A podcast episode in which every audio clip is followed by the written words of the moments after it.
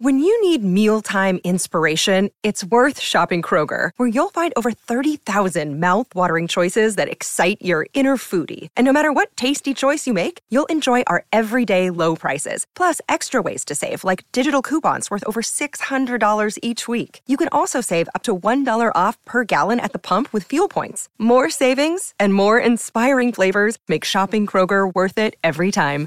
Kroger, fresh for everyone. Fuel restrictions apply. Hello, hello, hello. Good fucking morning, good afternoon, good evening, wherever you are. Thank you so much for being here. This is Ask Floss. This is the section of my podcast where I get to answer all of your burning questions and I completely enjoy myself while doing it. I get to give unprofessional advice based on my experiences. That's a disclaimer, by the way. None of this advice is professional. I hope that it helps some of you. So let's get straight into it. Okay, today's first question. Do you have any podcast recommendations? Yes, Dr. Tamar Bryant's podcast, Homecoming. And the great thing about her podcast is that it's just her talking and she does these short little bursts and they make you feel, well, I'll talk for myself, they have made me fucking feel so incredible. She has these little bursts of empowerment. When I'm going on a bike ride, I like to listen to her episodes because it just gets me in such a good mood. She always changes my perspective on things. I think Dr. Tamar is incredible. She's also a guest, has been a guest on this podcast. That's why I invited her on my show. I think she is incredible. So I would definitely re- recommend Homecoming by Dr. Tamar. Okay, on to the next question. How can you know if you should rebuild trust with someone or walk the other way? Okay, so I recently had a situation like this, and I was faced with someone who had betrayed my trust, and it was within like a few days. It was a big kind of trust betrayal. And I thought, this is that pivotal moment in forming a connection with someone where you either ignore the red flags or you choose to see them and have foresight instead of hindsight a month down the line when you say, Well, why am I surprised that this person dicked me over? Because a month ago they already lied to me. So I would say trust your gut. If you have a little like squirmy feeling and someone has betrayed your trust, it's hard to come back from it. And when trust, personally, when trust is broken, it's really hard for me to trust that person again. And the self respect kicks in and I have to walk away. I didn't always used to be like that. I used to rationalize uh, away the the incident, um, but that is what you call trauma bonding. People think that trauma bonding is exchanging stories of trauma with another person and becoming friends with them. So you bond over trauma, but that's not it. Trauma bonding is what happens with someone and an abusive person or a manipulative person where you where you rationalize the things they do to you and it actually bonds you more to that person through the things that they perpetually do. And the more things you forgive of that person, the more trauma bonded you become to them and the harder it becomes to leave a relationship. And also just another hideous fact, it takes women on average seven times, seven attempts to actually leave an abusive relationship. So I think for me, once that first thing of trust is gone, let's say someone's cheated on you, they told um, someone something really personal about you that you told them not to say, I would walk away at that first uh, sight of disrespect for sure, so that you don't forgive it. And if once you forgive the one thing, they're like, right, well, I can do anything now. Unfortunately. That is what a lot of people think, and that's just the reality, and it's disgusting. Okay, next question. I wanted to ask how important do you think it is to come out to those closest to you? There's a lot of pressure for queer people to be their authentic selves publicly once they know their sexuality, but where do other people fit into that acceptance? Hmm. How important do you think it is to come out to those closest to you? I think it is important and also isn't important. It's important to come out to those closest to you because it means that you'll be able to be more yourself. It means that it will reveal to you who's actually your friend, also. Uh, but it's also not important because I understand it can be quite dangerous. If you don't have other queer friends, that might be quite scary. There's the expectation, there's people looking at you differently. And I know that it's really scary. And when you're ready, that step will change your life. And I think you can only really do it when you're confident enough to. And I understand also that for some people, coming out isn't a choice. The way that they dress, the way they look, the way they talk, those things all speak for them. So if you do have the choice, because maybe stereotypically you pass as straight uh, and you want to come out to those around you, I would like to just remind you that you almost need to be prepared to be misunderstood. And so, to be prepared to be misunderstood, you need to fully feel confident in yourself. And because other people might plant seeds of doubt or make you feel uncomfortable. So, I'd say once you're at a place where you feel good in yourself, you can tell people, but also equally just tell them even if you're not ready, but be prepared for the fact that some people might not respond the way you want them to. My mum asked all kinds of weird questions, uh, specifically, will I still have grandkids when I came out? She'd be embarrassed if I said that to her now, but that was one of the things that she said.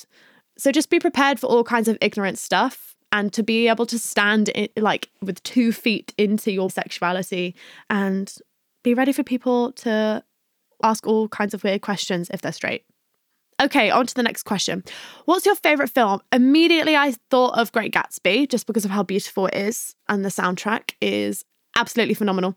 The flapper dresses, the little apartment, um, his mistress's apartment, the whole thing. It's absolutely gorgeous, and I love the book. So immediately, I thought Great Gatsby. There's probably one that I love more, but that was the initial one. I was just obsessed with it when it came out in the cinema. I literally ran home from school and went to the cinema to see it. It's gorgeous. Okay, on to the next question. Hey Floss, after listening to the bisexuality episode, I wondered if any other bisexuals have this feeling that I do. I've dated both men and women, but when I date men, I feel like I also want a woman too. yes. I don't get that feeling when I'm with a woman though. I don't have an urge to also be with a man. I could class myself as polyamorous. I've had open relationships before, but currently in a monogamous relationship with a man who I love, but I still get these feelings that I'm longing for a female connection too. Yes, I totally fully relate to this.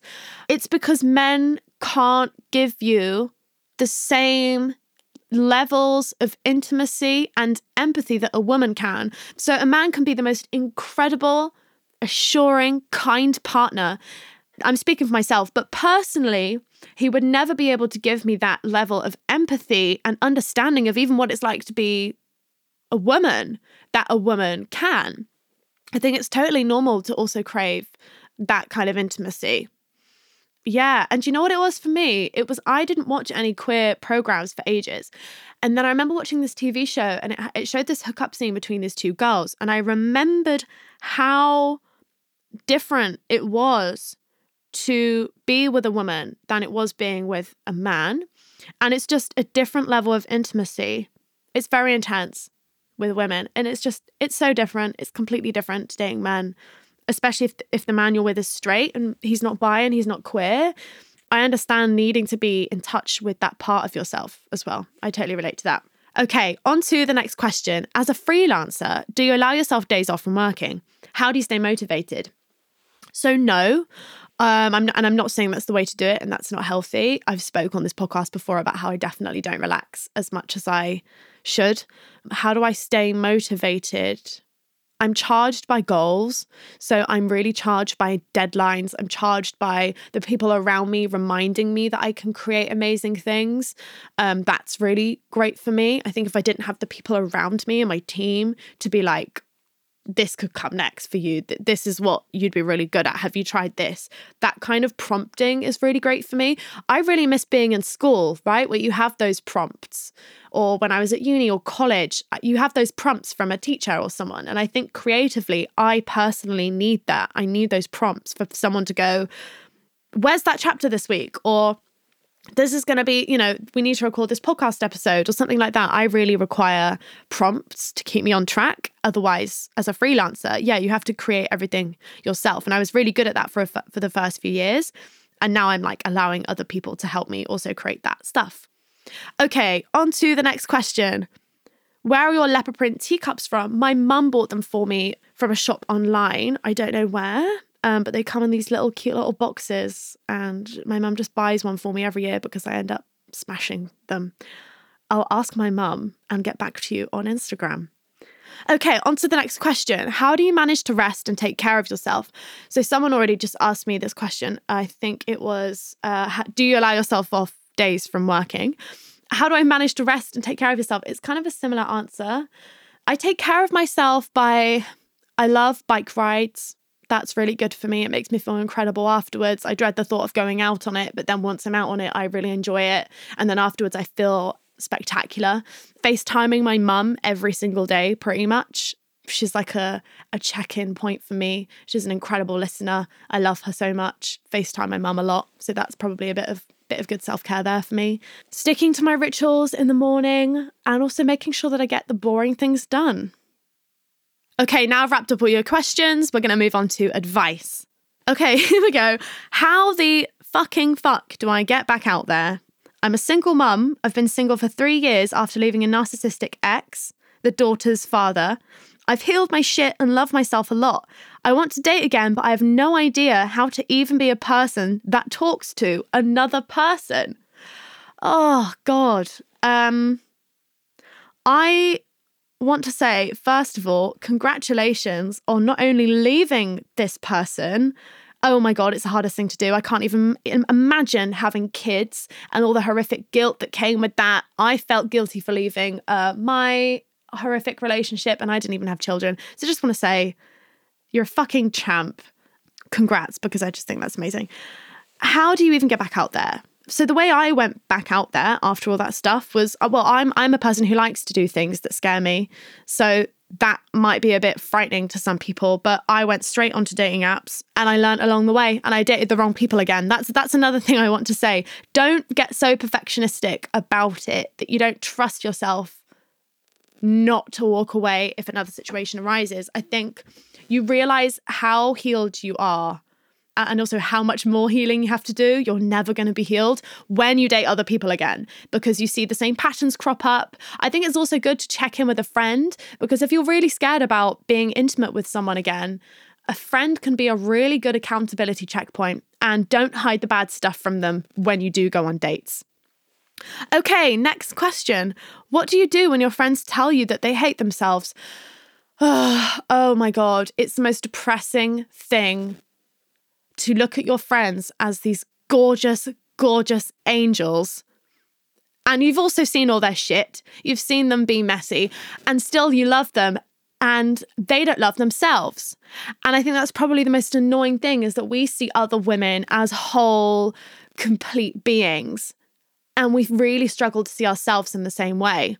So I would maybe encourage them to talk about how they feel about you because how your, your friend wouldn't dare talk about you in the way that they talk about themselves. That was a game changer for me.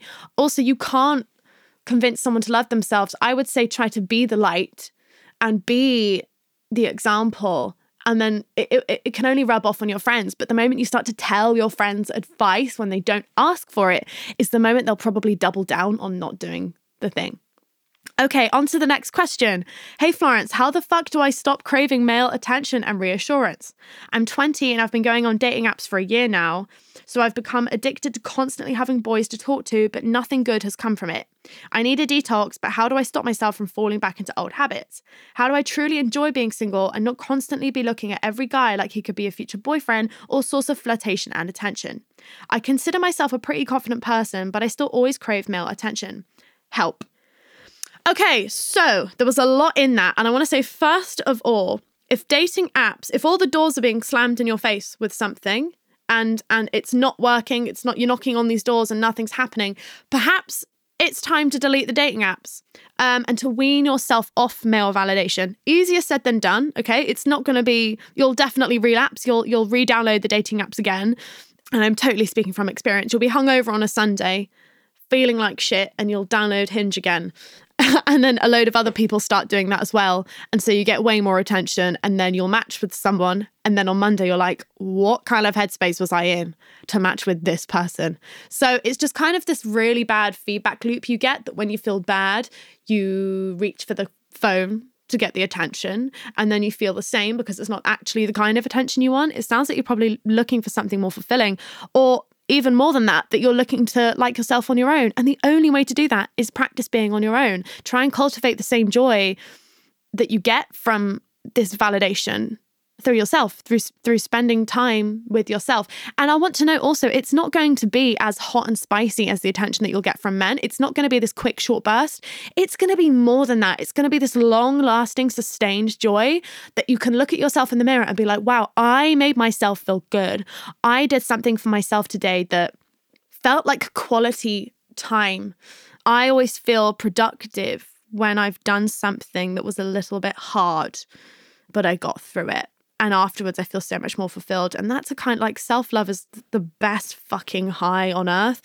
So, yeah, I would maybe try to spend more time with your friends and then try try taking yourself out for a little solo day. And by the way no one's going to be looking at you. No one's going to be looking at you thinking what is this person doing on their own? No one's going to be thinking that. Get that thought entirely out of your head. Take yourself out Okay, on to the next question. Hey, Floss, I'm not too sure how to word this. I find myself having sex with people that make me feel so shitty after, and I know this, but I can't seem to stop. It's almost like I'm sabotaging myself as I'm desperate for that bit of attention and feeling close to someone. Any advice on how I can break the cycle I found myself in? If you're meeting these people through dating apps, definitely try to delete the dating apps. If you're finding that the problem is that you're having sex with people and you're leaving feeling really shit, then there's a pattern here, and you're probably going into the sex wanting something that you're not getting through bodies being together physically. Intimacy is not always guaranteed when you have sex with someone. Sure, there's physical intimacy, but the emotional intimacy and attention that you're craving probably isn't present during these encounters because intimacy, like the emotional intimacy that it sounds like you require, takes a long time to build with someone. So you need to be honest about what you're going to these casual sex sex hookups for?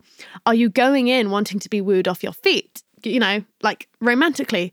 Um, then that's probably not going to come from casual sex. If you really want an interesting conversation with someone, you want to be seen and heard and listened to, then going to have casual sex hookup with someone might not give you that. So I'd say probably try to re engineer what you go into casual sex with.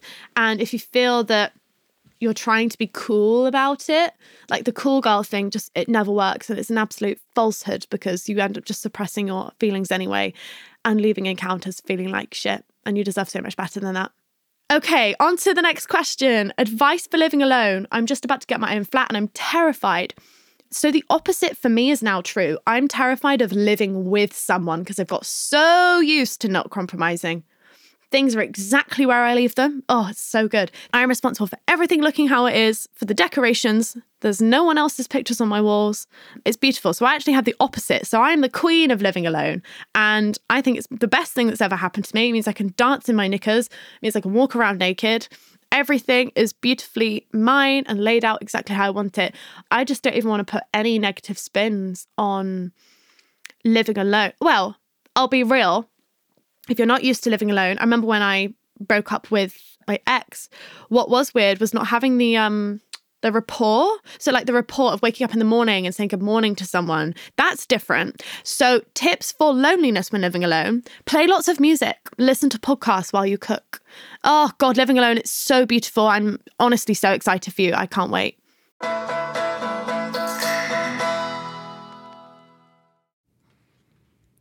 You may have heard of the podcast Juicy Scoop. Wondered what it is? Why aren't you listening?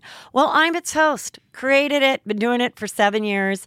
I'm Heather McDonald of Juicy Scoop with Heather McDonald. Now, I could tell you why you should be listening to my show, but my listeners wanted to write the ad for me, and here are some of the things they said. Not your regular juicy podcast. Catch up on all the juicy topics from Hollywood and pop culture to true crime and beyond. Heather McDonald's Juicy Scoop always has great guests great laughs, and great gossip. It's a comedian's take on the hottest headlines. Juicy Scoop is the pop culture news you want to hear. No BS, no filter, no filler. Raw, real, and in the moment. Throw in the hilarity of amazing comedians that you'll instantly be obsessed with, a juicy crime story, and a dash of normal life in LA moments. And you've got yourself an amazing week of Juicy Scoop. Two episodes every week, every Tuesday and Thursday. It will never let you down.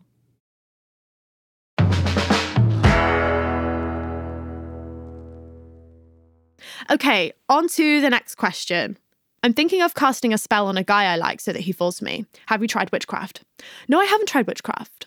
I've dated women who are witches. And also, I always feel like I don't know a lot when I'm friends with or dating someone who's a witch. And I like that. I really like not knowing things. So I'd say I'm not the person to give you any advice on casting a spell to get someone to like you. But my personal opinion on that is if it's not for you, it's not for you.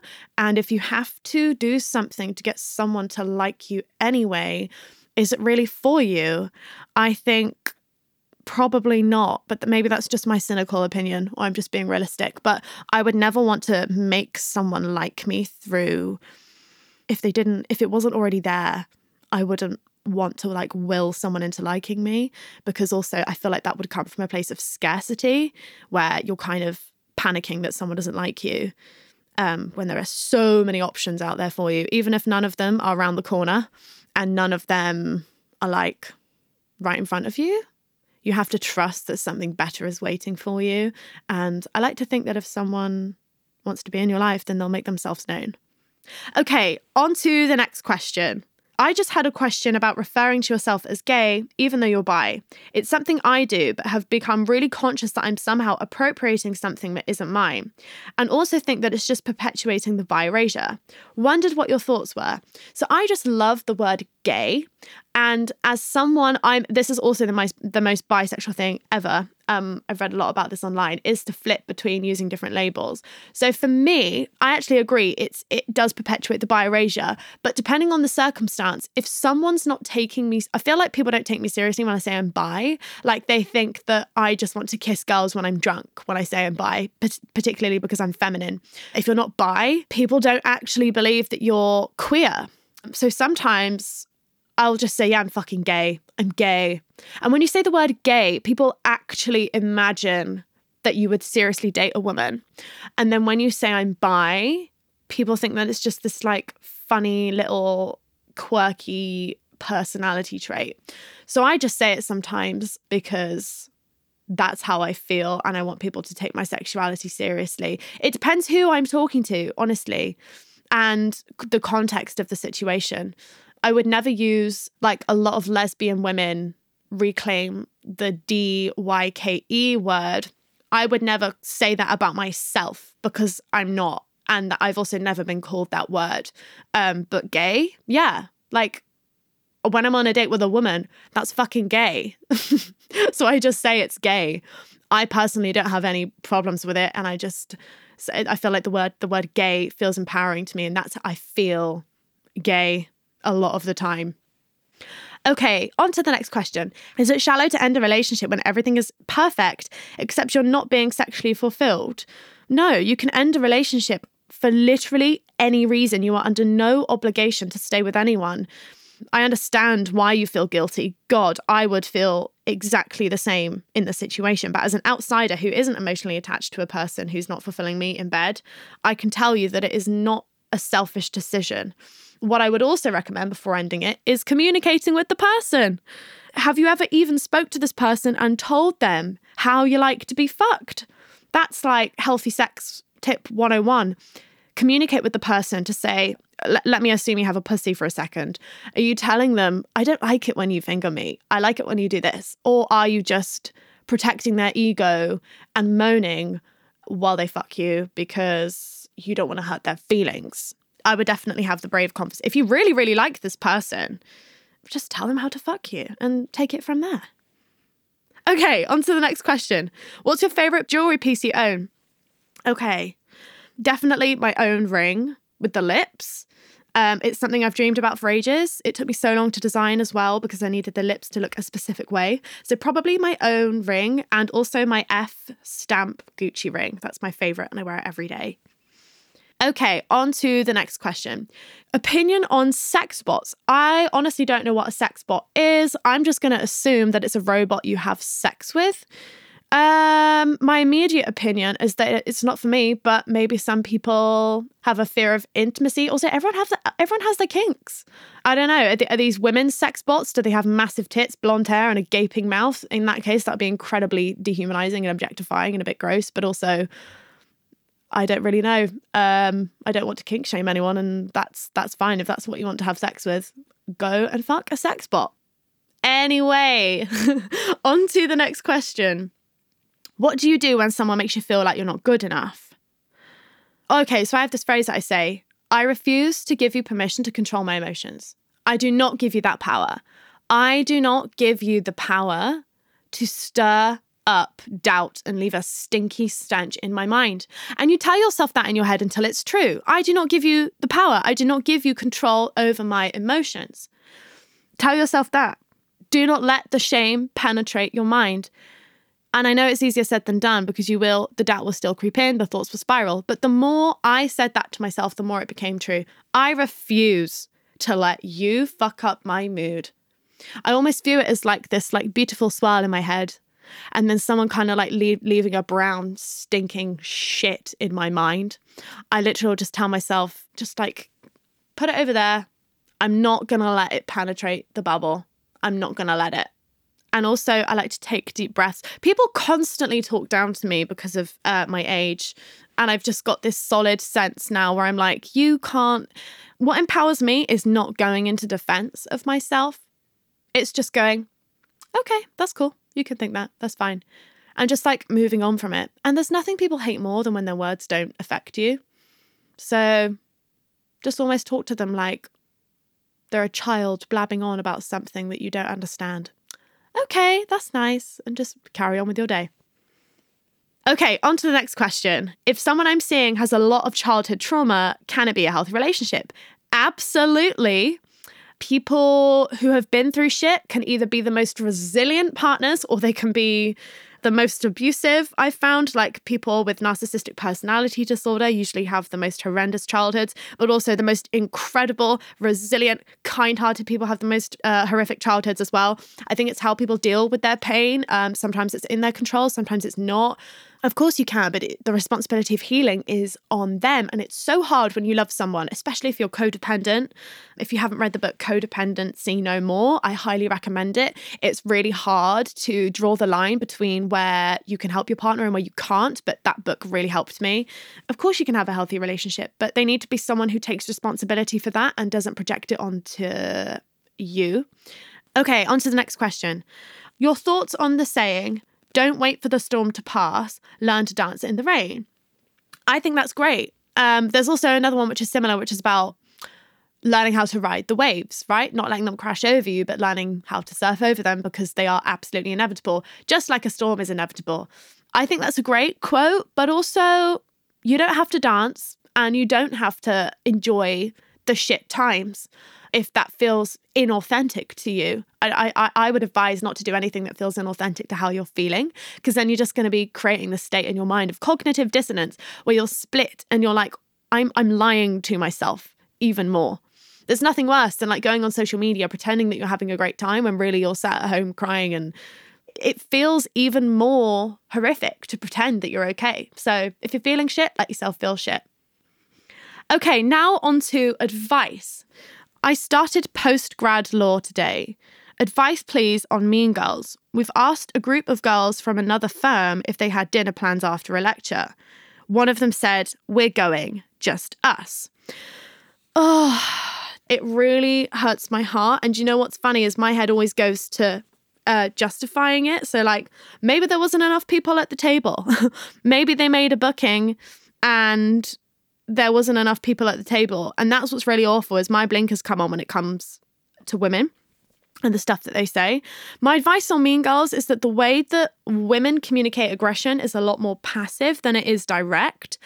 And so I'm just going to tell you how to handle Mean Girls. Do not match that energy because you're above that.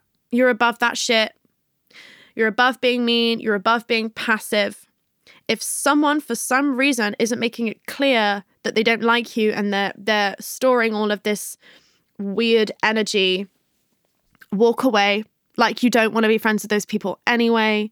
These are also the kinds of people who when you're looking great and being successful they'll they'll try and come back. And in that moment you'll have the power to say no i, I promise you the power will come back around. And if it doesn't just oh, these kinds they're just not even worth your time. These people are not worth your time. But i also just want to validate that i totally understand that women have this kind of access to our emotions that is just so different to the way that men hurt us. It's a lot more passive. Um, and i would also advise googling relational aggression. Google relational aggression if you're having problems with mean girls. It literally explains everything and it changed my life. Okay, on to the next question. Hi, Florence. I've recently broken up with my partner, who I thought was the one. He told me out of the blue after a 12 hour shift in work that he wanted to end it and work on his mental health alone. He said he wanted to work on it and hopefully get back together. He asked me to move out, and I had to totally rebuild my life. We kept in regular contact. Six weeks later, he told me he was going on a date and that he wanted to tell me as he felt guilty. We've slept together twice since he broke up with me, and I don't know why I cannot cut this man off after all the hurt he has caused me. I've thrown myself into the gym and working on feeling better about myself, and he still messages me daily. Initially, I don't want to cut off contact as he was giving me the hope it would work out, and there are finances that he needs to resolve with me. I recently unexpectedly met someone else, and I don't want this to cast a shadow over a potential new relationship. Please help. I think you know what you need to do, and I'm so glad that you found a new person because this is like your ticket out of this. I would cut any kind of attachment that you have to this person. You deserve it clearly he's keeping you on the back burner while he dates this other person to see if she's worth leaving you for. And I know that that's really brutal, but it's because it's happened to me. I've had someone try something with me and not tell me that they were actually with someone else because they weren't sure if I was worth leaving the actual relationship that they were in for. Um, it's not a nice feeling, and I totally empathize with your situation of going back to him and all this kind of stuff. Um, but you're just prolonging what is inevitable, and that is that you two are clearly not meant for each other because someone who loved you would not push you out of their life and keep you stringing along like this. You know, even, even someone who deserved to be with you w- would be emotionally mature enough to say, I can't be what you need right now. I'm really sorry, and just break it up. It sounds like he doesn't want to cut this tether to you, and I just think he can't have his cake and fucking eat it. He's giving you crumbs, and you deserve the whole fucking cake. You deserve so much better than this. And make, try it out with this new person. And you know what? If it doesn't work out with this new person and you're left with no one, promise me you won't go back to the guy. Promise me. Because being alone is so much better than having mediocre company, especially when you know it's just going to end up in this loop of perpetually going back to this person. Uh, he does not deserve that kind of drop in and out access to you. You're more than that. You deserve to have someone who's wanting to be a willing and active participant in creating joy in your life not causing you misery and confusion. You deserve so much better than that. And walking away is how you tell yourself that. You do it through your actions. Okay, on to the next question. How long to wait until someone texts you back? I asked someone to meet up for a date and they've not replied. Well, is this is this a week? Or is this a few hours? That's not specified in here. Okay, if I've been on a date with someone, let's say I've been on a date with a girl, it went really well. We said, Yeah, love to see you soon. And then I'm like, hey, let's arrange that second date. And they don't text back for a week, but they've been posting on social media and they've been ignoring the text and actively ignoring me. I'm instantly getting the vibe that they're not into it. I'm probably going to try and forget about it. You know, if it's been a week, yeah, I'd say a week. Uh, based solely on how I interact with someone when I definitely want to go on a date with them. If I definitely want to go on a date with you, I'm replying to your text where you ask me to go on a date because oh my God, I can't fucking wait to plan this shit, you know? If it's not fuck yes, it's a no. And anyone who's taking a week to reply to you doesn't feel fuck yes about you. And that is okay. This person might be emotionally unavailable. You might remind them of someone who hurt them. If you're a kind, generally kind person, and you're not an asshole, very rarely are the things that people do to you about you. So yeah, I, I personally wouldn't arrange a date with someone if they took, you know, over a week to get back to it. Okay, on to the next question. I'm in a long distance relationship that's fine when we're together, but toxic when we're apart. When you say toxic, that's such a broad word. Toxic when you're apart. If any relationship is any kind of toxic when you're apart, what, what is that? Is, are, are you cheating on each other? Like, I don't know. It does not sound like something you need, though it sounds like one person's probably compromising because one person doesn't actually like the long distance part. Also, it's causing you so much stress. You, you, you know, you've used the word toxic. I'm going to assume maybe it's controlling or there's cheating. I don't know. Again, such a vague question. I definitely would need more information to answer this properly and give it the justice it deserves. But any kind of relationship that doesn't make you feel good about yourself and is causing you extra stress. There's there's two, you know there's two types of stress. There's there's normal stress in a relationship because relationships are hard and you have things to work through, right? But then there's the stress of um, someone causing you stress and someone making you doubt yourself and causing chaos. That is not something that you need in your life. That's all we've got time for this week, but I will be back with another batch of Ask Floss next week. Can't wait to see you next week. Love you. Bye.